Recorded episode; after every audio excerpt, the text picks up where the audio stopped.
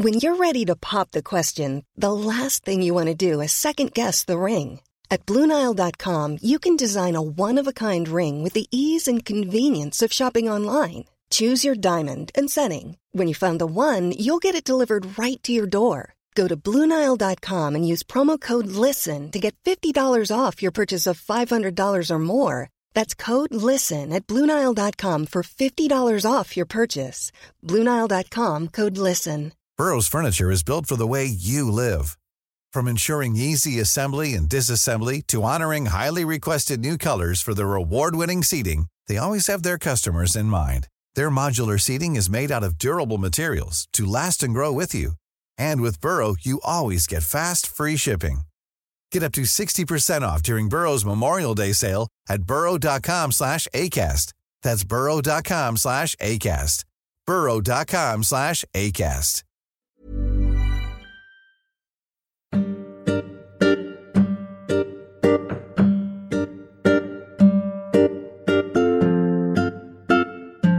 Hello and welcome to the Progressive Britain podcast. This is the podcast with the opinion that progressive politics can change the world. I'm your host, Henna Shah, and I'm joined today by Ali McGovern and Steph Lloyd, fresh from France. They're world record holders now, to discuss the world of politics this week. And stay tuned for later in the show when we will be hearing from our roving reporter, Stefan Rolnick. Hello. Hello, hello. I did it mainly for the alliteration. You're definitely a co-host, and much more than a roving reporter. Roving reporter Rolnick, I think, works for me. Where you're interviewing fantastic MP Stephen Doughty, aren't you? Yes, Stephen Doughty, the Member of Parliament for Cardiff South and Penarth, a place very close to my heart, of course, as obviously. I say all too often on this podcast, as a citizen of Cardiff myself. It's a really good conversation, and I promise we keep the Cardiff chat to a minimum. But for the record, he does think Cardiff are going to get promoted back to the Premier League next season, which is good. But we talk about how he got into politics, what inspired him to run for Parliament. We talk about Brexit, Tory leadership stuff. We talk about big tech. You know, there's a lot in there. So all stay the big tuned. Things. Cardiff being the most important of all of them, obvs. Cardiff is always the most important. Okay, fantastic. So stay tuned for that.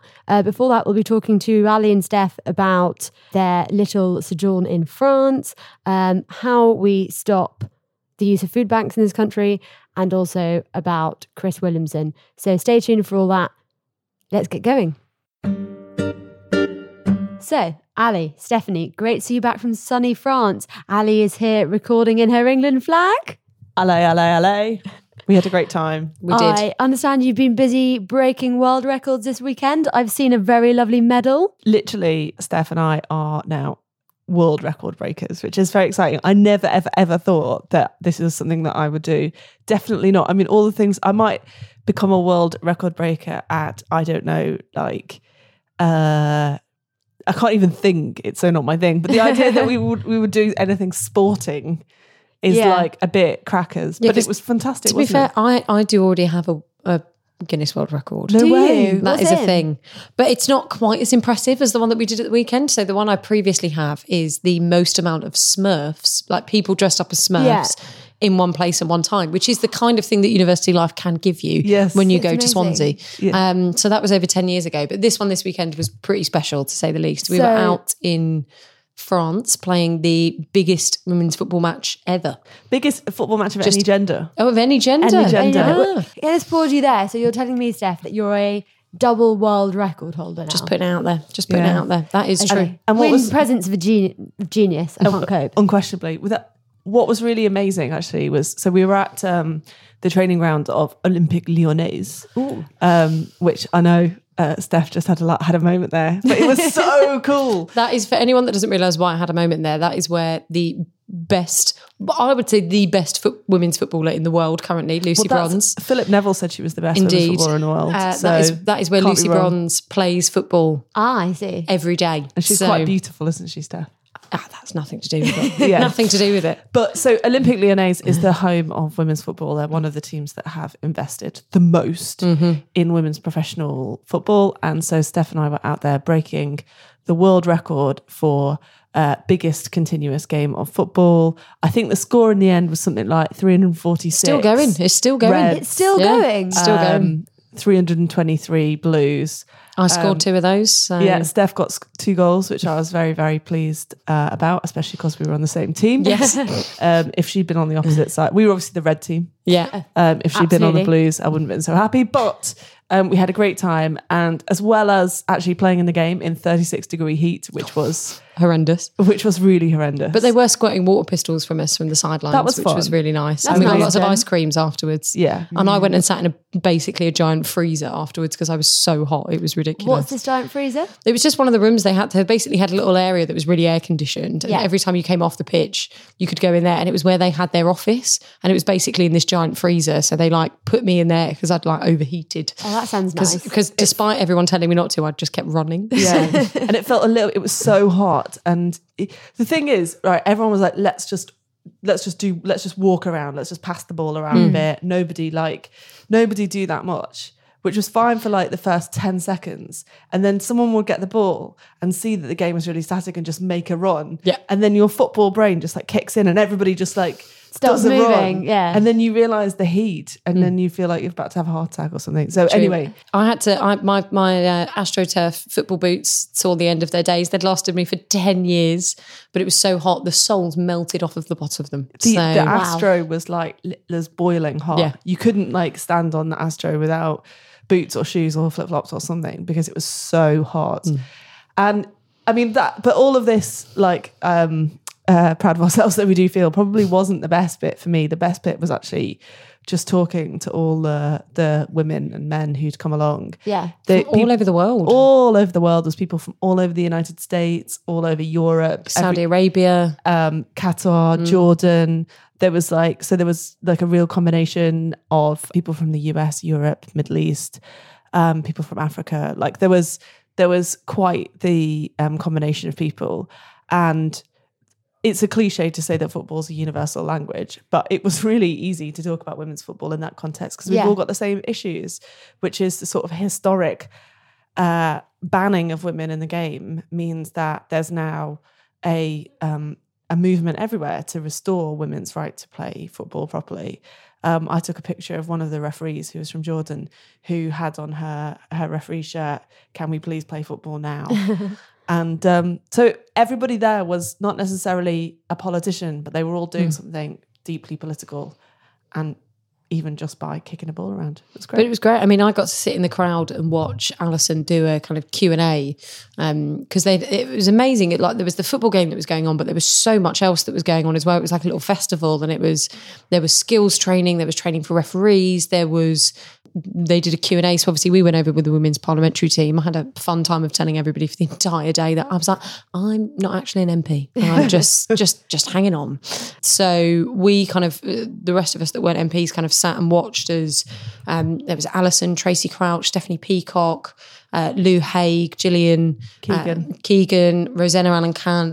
It was such a good group of people who'd gone out there, and there was kind of people from all across the world, as we say, kind of asking them questions on how they did, and to be honest, just watching their kind of faces and their reactions of seeing a group of women politicians who really wanted to make a real difference across party and really come out and talk about how important sport really is. It was very more really in common, actually. It really was. And because, actually, I mean, they got swamped afterwards with everyone wanting to take selfies with them, which, you know, is a nice step change for parliamentarians these days. Like of the MPs who played, 2 Tory and 4 Labour, all from different parts of the country. Yeah. Obviously, like some Labour, some Tory, but, you know, take different positions on Brexit, all kinds of things, but like that's all irrelevant because we were just there to play football with each other and demonstrate that actually, like in life, you need stuff that brings you together. You know, it can't all be about division. That's a nice message. I think my next question was, and you've sort of covered this already, was obviously we've got the Lionesses, everyone's picking up the spirit. Come on. They're playing, is it right, the semi-final against the USA tomorrow? Or today in Podland? Today in Podland. So it's 8:00 tonight. This evening, don't miss out. Get excited. And obviously we've seen women's football sort of take front and centre stage more than I think we've ever done previously, certainly in my lifetime. What can we do to actually capitalise on this in a meaningful way? Like, how can we get girls playing football? Well, I think the kind of the one thing I was going to say firstly is that, like, well done to BBC Sport. So they have actually placed this front and centre of what they've done and put a huge amount into it. And it's one of those things where if you give people the opportunity to watch it for free and put it on BBC and you promote it in a way that they have done, people are watching it. And we're seeing literally every match, we're breaking records constantly with the viewing figures. I think it was like 7.6 was the last game. Correct. And I think it will be even more bigger. More people than watched Glastonbury at the weekend. Yeah. Wow. And I think, you know, that's how big it's getting. And I think it is because they have actively made the decision to really promote it as much as possible. But also, it's just good. I mean, the US are a really good team. And you know, Henna, how I always like to turn this podcast secretly into like a football show. We've just unashamedly done it today. But the US are a really, really good side. They're the side. I currently have them in the Progress sweepstakes. No way. Yeah. Yeah, France went out. I was quite sad. So basically, like, your win-win tonight. Yeah. That's the hope. No, you want lose-lose. I'll just give you the money if we win. I'm going to hold you to that. You can. But I mean, the reason why they're so big, like why they're so good as well, though, is because of the funding situation. So there was the law changes a couple of years ago that meant that they have to invest, particularly in colleges, which is where sport is so big in America. They have to invest the same amount of money in women's sports as they do in men's. Wow. And it made a huge difference. And one of the questions that we as women in politics in the UK got asked quite a lot at the weekend was, do you think that the UK will do that in the same way? And we don't have the ability to bring class actions in a similar way. But, you know, I think the Equality and Human Rights Commission could play a role here. Baroness Sue Campbell, who's the head of women's football at the FA.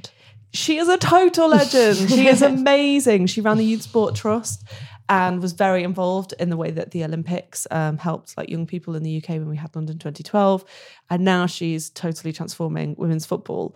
But like, I just know that it's a constant battle. It's a constant battle to say, actually, women's football should get the same resources. So I think all of us came away with that as a bit of a challenge. Like, how do we in politics make this work for women? How do we make sure that we do get equality of funding? Okay, fantastic. So moving on to something slightly less cheery, but good for you, Alison. We've got the summer holidays upon us, and I know that you launched an exciting new campaign last week called Making Ends Meet, and it's about food poverty. Can you tell us a bit more about it and why it's even more important sort of now we're coming into school holiday territory? Okay, so thank you, Henna. Yeah, it's in many ways for the downer, but it's a great campaign. It's much less exciting in a way that will make people feel good about the country. Unfortunately, it's something that will make people feel that our country's really gone wrong, in that one of the things that gets raised with me most as a member of parliament is food banks. I think most of my constituents are quite keen to help out if they can, to help restock food banks, but actually they do also think it's Victorian, the way that our welfare state has gone. The idea that if you end up in the UK with just not enough money to live on, that our system now basically points you towards a food bank rather than, you know, the system itself being able to make sure that you have enough to get by. I think most people do think is a massive backward step. So friend of this parish, former Prime Minister Gordon Brown, and I have launched a project called Making Ends Meet, which is about getting underneath this food bank phenomena and also things like holiday hunger. Yeah. So over the summer holidays, we will see many thousands of children be fed at holiday hunger projects. So when kids aren't getting the free school meals in school, where do they get a guaranteed healthy meal from? Often it's like a charitable project. And what we're trying to do is to get underneath that, not to say, do we need to get more supermarkets recycling their leftovers? No, actually, because food poverty is not really a special thing. It's not like a particular thing. It's just ordinary poverty.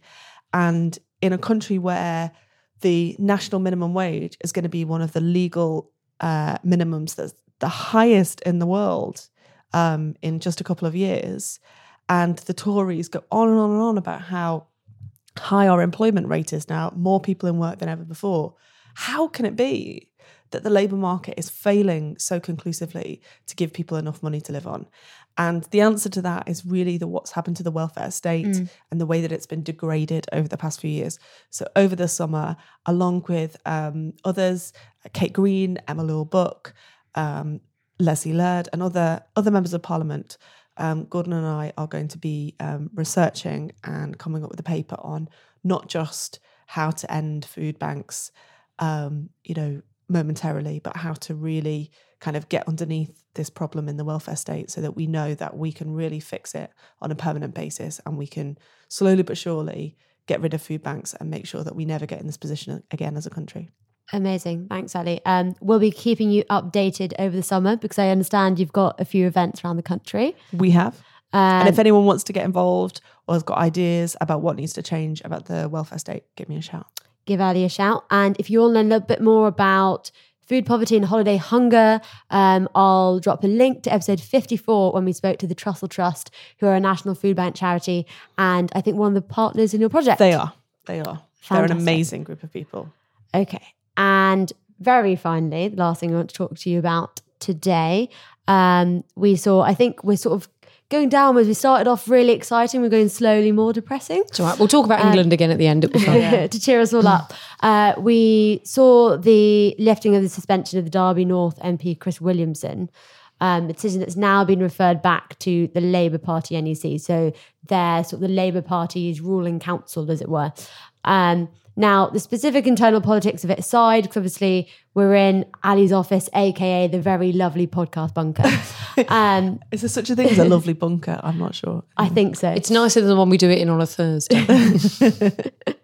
I think it's important to talk less about the internal politics because it's all obviously changing, and more important that we talk about why it's so important that we have an independent disciplinary process and that this all happens in a really clear and transparent way, because obviously what's happened isn't right and it needs to change. What do you think, Steph?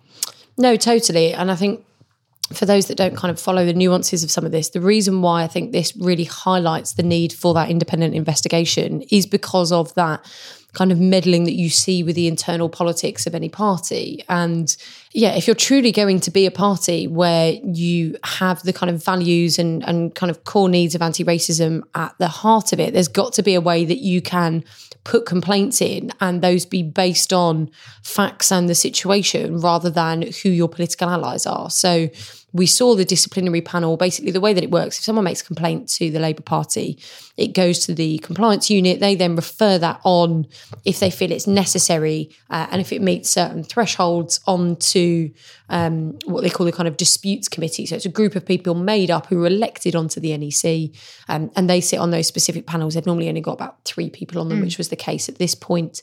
And they then make the decision whether or not they're going to refer that on to the National Constitutional Committee, which is kind of the biggest the most kind of senior body when it comes to discipline, or if they're just going to kind of give someone a slap on the wrist or let them back in. And that was what happened in the case of Chris Williamson. So, you know, there were lots of stories that floated about why he was let back in and where those decisions came from and who it was that made those decisions. But the biggest problem, I think, with that, as you say, is it's not that, you know, we can go around in circles on those and who said and who did the right thing and who said the wrong thing. The fact is, it is wrong that we can even have that conversation in the first place, because that's why there is the need for this independence in this system to know that both, you know, that victims can come forward with those issues, and it's not going to be based on, well, can I make a complaint about this someone, like with this person, because actually they're best friends with this person and this will affect me politically. And, you know, politics is a nasty game at points, and it's a heavily political environment. That's the point of it. So that's why having that kind of independent process is really necessary. It was another very dark day for the Labour Party, I think, again, when Chris was let back in, but they're now going to refer that back to the National Executive Committee. So we'll see where we go from there. And it's not just, I mean, it should say that how cases of anti-Semitism are being dealt with is a very important way in which we're seeing the failing of a politically driven system. But it's not just anti-Semitism. Nope. Correct. Yeah. This also has, you know, massive effect on the way that we deal with sexual harassment and homophobia, transphobia, and all of these things. Yeah, because if you feel like you have to go in front of essentially a political committee, as Steph says, you're going to wonder about the political motivations of that group of people. And there's got to be a level of independence. And, you know, I think it's the Lib Dems went through all of this, and we should have known at that point that it was, if the current system was ever the right one, it isn't now. Yeah, absolutely. I think we should leave that there. Now, well, so the only other thing I was going to say is that obviously we launched a campaign last week for that, which was called Kick Out Chris, which was all about that kind of issue. And literally over thousands of people have written to Jenny Formby and the party to say they wanted them to look again. So well done to everybody that did that, because that, clearly that has had the desired effect. That works. Yeah. So if you've not done that action yet, though, do sign up to the campaign because this is going to have some... KickoutChris.com, very easy to remember. Very easy. And this is going to have lots of twists and turns. And as Ali says, it's got much wider implications in the kind of, you know, broader independence of the complaint system that we're all campaigning for. So do sign up to that and make sure that you get some info. Fantastic. We're now going to take a short break, but when we're back, we'll be joined by Stefan, who's interviewing Stephen Doughty MP. In the meantime, please take a moment to send this to a progressive pal. It's much appreciated. And don't forget to watch England play the US tonight. We'll all be cheering them on, won't we? Lionesses, come on! Come on, England. See you later. Millions of people have lost weight with personalized plans from Noom. Like Evan, who can't stand salads and still lost 50 pounds. Salads generally for most people are the easy button, right? For me, that wasn't an option. I never really was a salad guy. That's just not who I am. But Noom worked for me. Get your personalized plan today at Noom.com. Real Noom user compensated to provide their story. In 4 weeks, the typical Noom user can expect to lose 1 to 2 pounds per week. Individual results may vary. Everyone knows therapy is great for solving problems, but getting therapy has its own problems too, like finding the right therapist, fitting into their schedule, and of course, the cost. Well, BetterHelp can solve those problems. It's totally online and built around your schedule. It's surprisingly affordable too. Connect with a credentialed therapist by phone, video, or online chat, all from the comfort of your home. Visit BetterHelp.com to learn more and save 10% on your first month. That's BetterHelp, H-E-L-P. Burrow's furniture is built for the way you live. From ensuring easy assembly and disassembly to honoring highly requested new colors for their award-winning seating, they always have their customers in mind. Their modular seating is made out of durable materials to last and grow with you. And with Burrow, you always get fast, free shipping. Get up to 60% off during Burrow's Memorial Day sale at burrow.com/ACAST. That's burrow.com/ACAST. burrow.com/ACAST.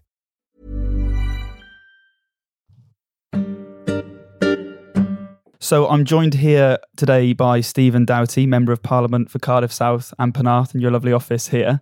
How are you doing, first of all? I'm fine. Enjoying the good weather. I was just going to say, Penarth Pier must be looking very nice this time of year. It is, and the bay as well. It's pretty gorgeous at the weekend, and had a chance to go down to the Vale as well and have a nice walk along the coast, which was great. So you're making me miss it now. I wanted to start off with two very hard-hitting questions. Are Wales going to win the Rugby World Cup, and are Cardiff going to get promoted back to the Premier League next season? Yes and yes. Cool. In terms of the latter, I mean, actually, like, nobody was really expecting Cardiff to get promoted the season before last. So in some ways, last year was a bit of a bonus, and they hadn't put in the effort and the work that I think would be required to stay up. So I'm hoping that this time around we get in. But it'll be nice to see us winning again, hopefully, in the Championship. So, I mean, I promised my colleagues I wouldn't do too much Cardiff chat at the top of the show. But I would like to say, I feel like Neil Warnock, despite his Brexit views, did not get enough credit for what he did with that team last season. But we will. I would say, yeah, I agree. But he definitely should stay off the airwaves when it comes to Brexit. So yeah, we'll move on from that one. So you grew up in Cardiff? Yeah, born and brought up in Cardiff in the Vale. I was in North Cardiff till I was about sort of 5, and then was out in the Vale of Glamorgan at a local school there. And my nan lived in Penarth. I lived in various points in Grangetown, Adamsdown, Splot, so all around my patch. So yeah, it's home. Is it nice to be representing, you know, the area you grew up? Yeah, no, it's fantastic. I mean, and particularly because it's changed so much since I was a kid. I mean, you'll remember, you know, what Cardiff Bay used to be like and how dramatically it's changed. And, you know, it really was sort of, certainly in the mid-'80s, you know, pretty run down. And then obviously you had the Bay development in particular, which has just transformed the area. And obviously my predecessor, Alan Michael, and others were very involved with that. And today, you know, we see, you know, complete change. Yeah, it feels like Cardiff's really coming into its own now. Every time you go back, there's something new there, and leading the way on things like transport and cycle lanes and stuff like that. Yeah, absolutely. And, you know, I always say, you know, we've gone from being a place of, you know, the sort of the heavy industry of the docks before to now, you know, BBC Roadclock Studios making Doctor Who and Casualty and all sorts of amazing programs. And, you know, actually one of the, I can't say because it's a bit secret, one of the big new TV productions of the next couple of years has just been being recently filmed in Bad Wolf Studios in Cardiff Bay. And so, you know, it's a real transition of industries of the past to the present. Yeah. And big shout out to the Doctor Who Museum down there in Cardiff, although it's closed down recently. They're supposed to be opening a new one. But one of the perks of the job is that I have actually got to go inside the real TARDIS. So, yeah, and I didn't even know I was going to go in. I was in the studios going around and then they said, oh, come through this door here. And then you suddenly saw the police door and then I was inside the TARDIS. There we go, listeners, the perks of being a member of Parliament. So... like we said, you grew up in Cardiff. Was your upbringing political in any way? Yeah, it was. I think, you know, certainly you were against the backdrop of sort of Thatcher and the miners' strike and everything else that was going on in South Wales at the time. And my dad was political. He was involved with the Labour Party. I think actually the first time I remember going out, knocking doors and delivering leaflets was in 1987. I was a 7-year-old. Okay. But I definitely remember it very clearly. And then we had the Vale of Glamorgan by-election in 1989, which was a big turnaround, won that with John Smith. And I definitely remember the 92 election. You know, we all thought Neil Kinnock was going to win. I remember going to the big rallies. I was a big fan of Neil. You know, he's definitely an inspiration and somebody who actually I've got to know, you know, personally in later years. And, you know, it was a real shock when we didn't win that narrow victory for John Major back in 92. So that 7 year, was that your first political memory then going out? Yeah, definitely. And a lot of sitting in back of meetings. My dad was a local councillor in the old county of South Glamorgan and then in the Vale of Glamorgan. And so was always kind of going out with him, so delivering leaflets or on surgeries or sitting in the back of council meetings. And, you know, I was usually reading a book or listening to some music or something, but usually picking up what was going on. So what was it that got you into politics, that got you hooked on it in that way? Because obviously, you know, lots of people grow up with this around them, that, you know, you live in a Labour household, but usually there's something that happens as you kind of come of age that makes you realise that, you know, you're stuck on this now and, you know, you're just going to have to live that life of politics. It was a couple of things. I think I was very interested in certain causes which have remained close to my heart today. I mean, I was big on animal rights. My first ever political letter I wrote about fox hunting. Wow. I remember writing to Barbara Castle, actually, and her writing back to me personally, which... Have you still got the letter? I've still got the letter, yeah. No, it was amazing. And I met her years later, actually, before she passed away, and reminded her of it, and she thought that was really lovely.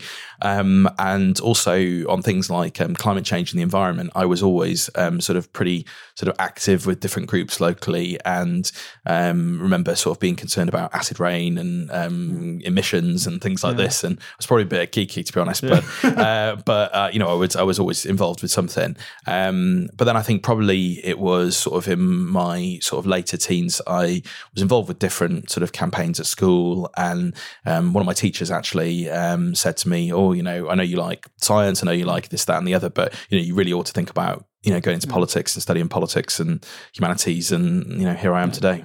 I mean, it sounds like you were active on a lot of different causes, which speaks to a kind of youthful optimism that lots of teenagers have who become interested in politics. What would that teenage self think of the way politics is today? Would you feel, I mean, because I think it's hard to remove yourself, would you kind of feel let down by what's happened? I think, well, on the one front, I'd be really pleased about where there's been some progress in some areas. I mean, actually, I remember very clearly writing something about AIDS and HIV when I was younger, and how, you know, I kind of wished that it would be, you know, cured or controlled in some way. And, you know, I think we were against the backdrop of the sort of big AIDS posters of the 1980s. And now I chair the all-party group on HIV and AIDS. And, you know, there's been such remarkable progress. I mean, still a very long way to go, but in terms of it being a death sentence for people, it's not. Now people can live a full and healthy and fulfilling life with HIV, and that's been a remarkable turnaround. So I've always believed in the ability of politics to make a difference, but I think I would be saddened probably by how little has changed on some issues, particularly environmental issues actually, and also, you know, I go up against the background of Labour being out of government and seemingly never able to be back in government, and obviously, you know, we're in a very difficult and volatile situation at the moment. And you weren't afraid to get involved when you were younger. And then obviously at some stage you made the decision to get involved at the biggest level. Why did you decide to run for Parliament? I think it was because I'd worked a lot. My career before politics was in the humanitarian sector. I'd worked for organisations like World Vision and Oxfam. I'd been involved with the Make Poverty History campaign in 2005. And I'd spent a period working in government, actually, as an advisor to Douglas Alexander, who was Labour's International Development Secretary in the last government. And, you can be involved sort of campaigning from the outside. You can be involved as an advisor in government. But in the end, there were people around me who said, actually the only way to sort of fundamentally sort of make a difference if you're that keen is to sort of go into it yourself. There's loads of pros and cons to that. Mm-hmm. And actually, if I wasn't an MP, I'd be probably back out there campaigning. But, it was definitely a sort of a seminal moment. What have you learned about change making from being on both sides of that fence, being on the campaign side and being, right in the depth of the legislation? I don't think my views have actually changed that much. I think there's always been a thing about having the right idea, having the right sort of analysis. You've got to have a good idea, a good analysis and a good objective. Secondly, it's about timing. And a lot of people sort of forget that actually. But, you have to pick your moments in politics, and you also, it's all very well having the most wonderful campaign and there not being any legislation to influence, or vice versa, not being ready for when there is an opportunity. And then I think the third thing I've always learned is the ability, the importance of working in coalitions, working with other people who share your view, maybe even not from your own party. Mm. But, you need to build coalitions both outside politics and within it, because particularly in the environment we face today where people are kind of all over the place in their political views, that's the only real way to get things done. Well, speaking of people who aren't in our party, the Tory leadership race has been kind of trundling on. What do you think we've learned from the last few weeks?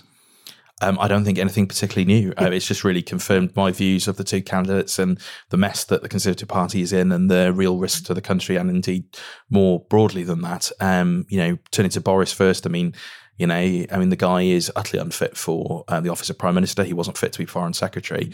This is someone who's entirely about themselves, is willing to say and do anything to grasp power, and who has a very hazy relationship with the truth and other matters. And I'm not interested really what goes on in his personal life, but certainly his kind of public, racist, misogynistic, homophobic comments that he's made in the past. Now, whether or not he really believes those, the fact is he's said them. And I fear that we're moving towards sort of Trump type of politics. And, he's taking advice from some of those sources. And Jeremy Hunt, I think he's a far more competent individual. I don't agree with his politics. I don't agree with his views on a whole series of issues. And obviously you only have to look at his handling of the NHS to see what a mess he made. However, he is just having to tack further and further to the right to try and appease the Conservative base, and that is not a good thing for our country. Well, you mentioned Trump. Have you been surprised by how far the Conservative Party has been willing to move to the right? No, not at all. I think it's in the DNA, certainly, of some of the individuals, and certainly some of the individuals on the hard right of the Conservatives. When you see a survey of Tory members saying that they're willing to sacrifice the union, do serious damage to the economy and jobs, and sacrifice all sorts of other things just for the obsession around Brexit, I find that extraordinary. But again, it's in their DNA. So it is deeply worrying. Interestingly, though, there are many Conservatives I know for a fact who are deeply uncomfortable with where things are heading. Mm. But my challenge to them is, what are you going to do about it? Are you just going to sit back there and accept this, or are you going to fight back? One of the things that seems to be most under strain at the moment is public trust in politicians. And obviously during the Brexit vote, there was the $350 million a week for the NHS and these spending pledges that will inevitably fall flat because they're not based in fact. Today, we've seen Jeremy Hunt and Boris Johnson making all kinds of spending pledges about public services. Is there a danger that the British public is about to, Brexit is only the start of it, that the British public is about to get lied to again, and we could end up in an even darker place as a result of this contest? Well, I'd take us back to a slogan that was used in 1996, 97, same old Tories, same old lies. Yeah. And unfortunately, again, they have a very hazy relationship with the truth when it comes to particularly public spending pledges and otherwise. And, when we look at the challenges that we see, whether it's in our NHS, our schools, our policing at the moment, particular passion of mine, I simply don't believe anything I'm hearing from them. And unfortunately, that does feed into that wider distrust and sort of dissatisfaction with politics and politicians. And I do worry about where that's taking us. People want authenticity. They want honesty, even if it's answers that they don't particularly like. I find most people, if you're straight with them, they will at least accept it, even if they don't particularly like it. Yeah. Cool. Well, let's talk about Brexit, because we can only survive for so long without talking about Brexit. Let's get orientated. Where do we sit right now in terms of the Brexit timeline and Labour's position? Well, I think overall, in terms of the timeline, I think we face some very straightforward choices. Mm. I mean, the first is, are we going to allow Boris Johnson or Jeremy Hunt, or indeed by accident, us to crash out with a catastrophic no deal? Parliament's very clear that it won't let us do that. But we have to find the devices and the routes in which to do that. And that's going to require, again, a cross-party effort to speak against that. And Labour's very clear on opposing a no deal. So I hope all Labour MPs will be voting in that way. On the question, I think more fundamentally, of accepting a hard Brexit deal, which, let's be frank, Boris Johnson or Jeremy Hunt will probably do a harder deal than Theresa May, or at least to try to. I think, again, MPs across the House have to take a very long, hard look at that. We already know the damage that Theresa May's deal would have done to the economy and to jobs and prospects. The fact is that anything under Boris Johnson or Jeremy Hunt's going to be even worse. So I think colleagues, particularly Labour colleagues, contemplating voting for that need to look at that very, very carefully, because when you see the job losses at Ford, when you see Nissan, Honda, these are just the canaries in the coal mines of so many communities who are going to be damaged by a hard Brexit. And I'm a Labour MP, and I'm not going to vote to make my constituents poorer. And a lot of these industries in Wales as well. Yeah, absolutely. And, we've already been through that deindustrialisation and the horror that causes for generations from the 1980s, from Thatcher. I'm not going to put the high-tech aerospace jobs in South Wales in particular at risk by supporting something that I think is completely bonkers. And when the sort of objective analysis shows that it will be damaging.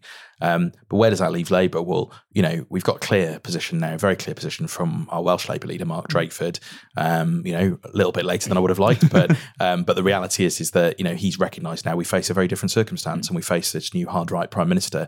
And therefore, Labour needs to get squarely and firmly behind putting this issue back to the people, letting them have the final say. I want to see that level of clarity from the UK leadership as well. Does that mean being the party of Remain as well? I would like it if that was the case. I think if we're not, I think we will suffer significantly in terms of losses to other parties.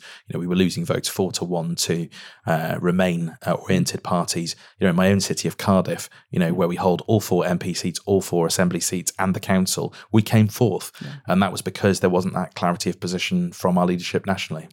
Wales, since it's had the Welsh Assembly, has always been a Labour country.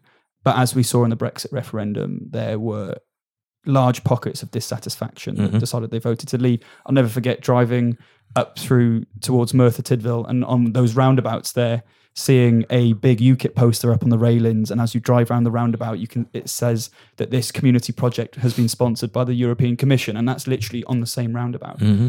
How does Labour tackle this crisis of identity that's experienced in areas that traditionally supported it without abandoning our values? Well, I think one of the things that frustrates me the most is when there are some who claim that all those supporting a second referendum or opposing Brexit are somehow sort of betraying the working class or not listening to working class voters. I mean, I come from a complete working class background. My own constituency had substantial areas that voted to leave. And indeed, as you say, you only have to go a few miles up the valleys. I used to work in Merthyr. I used to work in Torvine, 2 very leave voting areas. But things have changed. And actually, I think partly as people have realised the devastating effects, they've seen the chaos of the last 3 years, and they've seen that this fundamentally is an agenda led by the Tories and by the right wing in British politics. They're at the very least questioning it, in some cases turning completely against it. And I think we have to recognise that views have changed since 2016. We have to look at what the will of the people is today. But I think for those on the Remain side who think that we can somehow kind of just tell people they were wrong or, speak down to people. That's completely wrong. My friends, family, neighbours, relatives, voted leave. I know many, many close friends who voted leave, and they did so for very genuine reasons. I feel that some of those were led by very, very misleading information like that figure on the side of the bus. But a lot of it was frustration. A lot of people have told me they wanted to give David Cameron a bloody nose. They were fed up with what the Tories were doing. It was an anti-establishment vote rather than one specifically about the European Union. And I think, we have to be listening to the concerns of those communities, whether it's on their fears about migration, their concerns about job prospects in the future, whether it's that kind of sense of being let down and betrayed by the establishment more generally. And we can only do that by engaging and having those conversations. Interestingly, I found with many people who voted leave in my own constituency, when it came around to the 2017 election, They were far more interested in talking about the NHS, about pensions, about the dementia tax the Tories were proposing, rather than the intricacies of the European Court of Justice or the Customs Union. In fact, I can safely say I've never had those issues raised on the door with me. You mentioned lots of different policy issues there. And I just want to come on to another policy issue that you've advocated on in the past, which is big tech and regulation of big tech. I'm interested to hear what that experience has been like, because obviously governments all across the world are trying to grapple with this problem. You know, where do we sit now? Should we be worried where we are in terms of our democracy and our data and what's being done in that building over there to kind of get a hold of it? We absolutely should be worried. Look, you know, big technology, big data, and, you know, everything from social media to the Internet of Things, you know, are amazing transformative technologies that can make our world better. And, you know, you only have to look at the way information is being able to be shared from, you know, crises and conflicts around the world and expose atrocities and other things going on to show it at its best. But at its worst, it's technology that could be manipulated, whether that is by outside forces, other states with a hostile agenda. You only have to think of one very large country to the east of Europe to look at that, but also by you know, regressive forces in our politics, and the amount of content which is fake, that is manipulated, the extent to which, you know, that happened during the referendum, but also during other campaigns, is deeply worrying. And at the extreme end, this can generate very real world effects. You know, a lot of dark money being ploughed into pro-Brexit advertising in marginal Labour seats at the moment, particularly targeting, I would say, MPs in the north of England. And unfortunately, that then generates organic content, threats, and very real sort of public threats. And, when, you know, we obviously, you know, we're just over 3 years on from the murder of our good friend Joe Cox, and we've seen the threats against Rosie Cooper.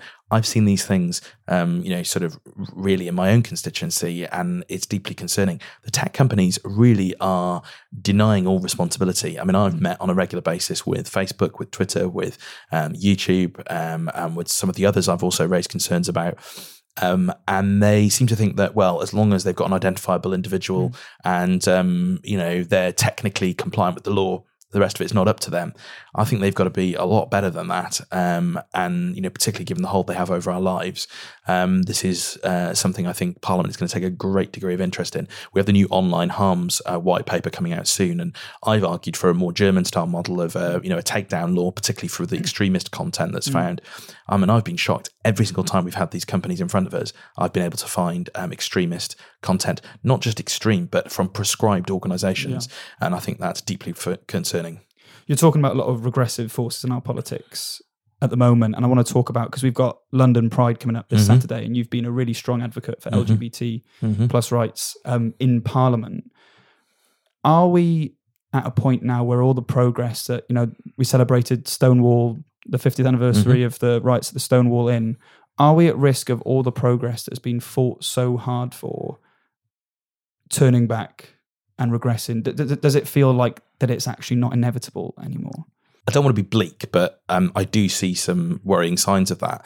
And you only have to look at the 1930s. You only have to look at other periods in history where everything was assumed it was fine, that rights had been secured, that progress was being made. And then within a matter of years, things had descended not only into regression, but into all-out conflict and millions of lives being lost. And, you know, there is that element of human nature and human history, which I think we would all do well to learn lessons from. And I've spent some time looking back at writings from that period to try and see what the parallels were. And some of it isn't paralleled at all, but some of it significantly is. And it is always the case that when you know, you get the warning signs of, you know, whether it's anti-Semitism, homophobia, attacks on other minorities, Islamophobia, you know, demonising of others. That's, again, a bit of a canary in the coal mine for wider forces. And, you know, let's be clear, Brexit is just a symptom of a wider agenda from, particularly from the far right, but also from elements of the far left, where they would like to take us away from sort of liberal with a small L democratic systems. You only have to look at what Putin said this weekend at the G20 and his outward attack on liberalism, and then look at the way he's running his own country. And unfortunately, that is very attractive to certain elements in our own societies. Now, social media, technology, all of these things also give us the sort of the armory to fight back on that in a way that possibly wasn't possible in the future. But it only works if people stand up and speak out, and you know, whether it's taking part in Pride, whether it's speaking out in Parliament, whether it's taking on individuals, whether it's drawing a line in the sand and saying, do you know what, actually, I'm not going to tolerate this, then, you know, that we're going to hold back some of those forces. So let's end on a bit of a higher note, because I realise I've taken us into a pretty bleak place there. First of all, what's a good piece of advice that you've been given that has stayed with you throughout your time in politics? Probably actually one of the first pieces of advice I was given in Parliament was attend a lot and listen a lot and don't just speak first. I think there's a lot of politicians who kind of jump in straight away, and you see this in conversations around tables in this place or in the chamber itself. And actually, you know, the whole point about this is about listening to and understanding other arguments, either to disagree with them or to agree with them or to try and find common ground. And there's too many people in here and in politics in general who want to broadcast and not engage.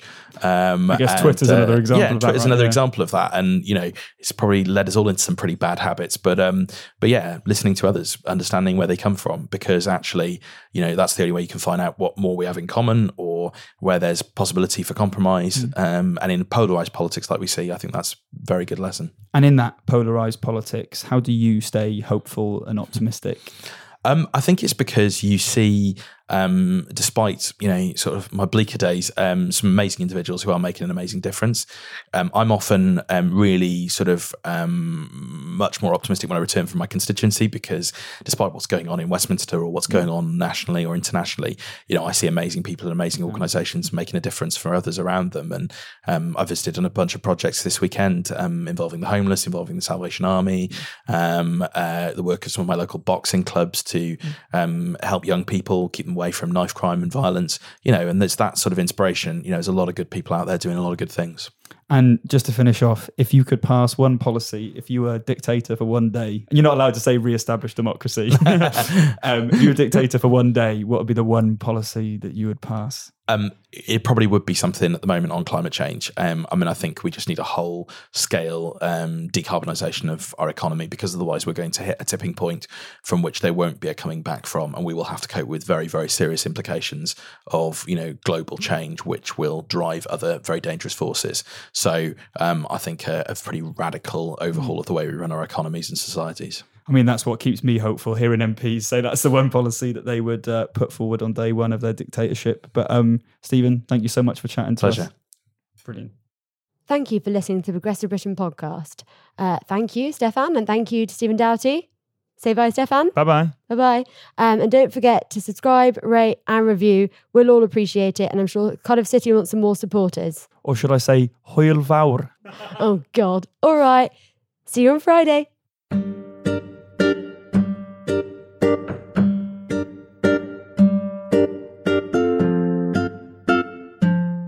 You've been listening to the Progressive Britain podcast. The music was One in the West by Blue Dot Sessions, licensed under Creative Commons, and many thanks for our fantastic and long-suffering producer, Caroline Crampton.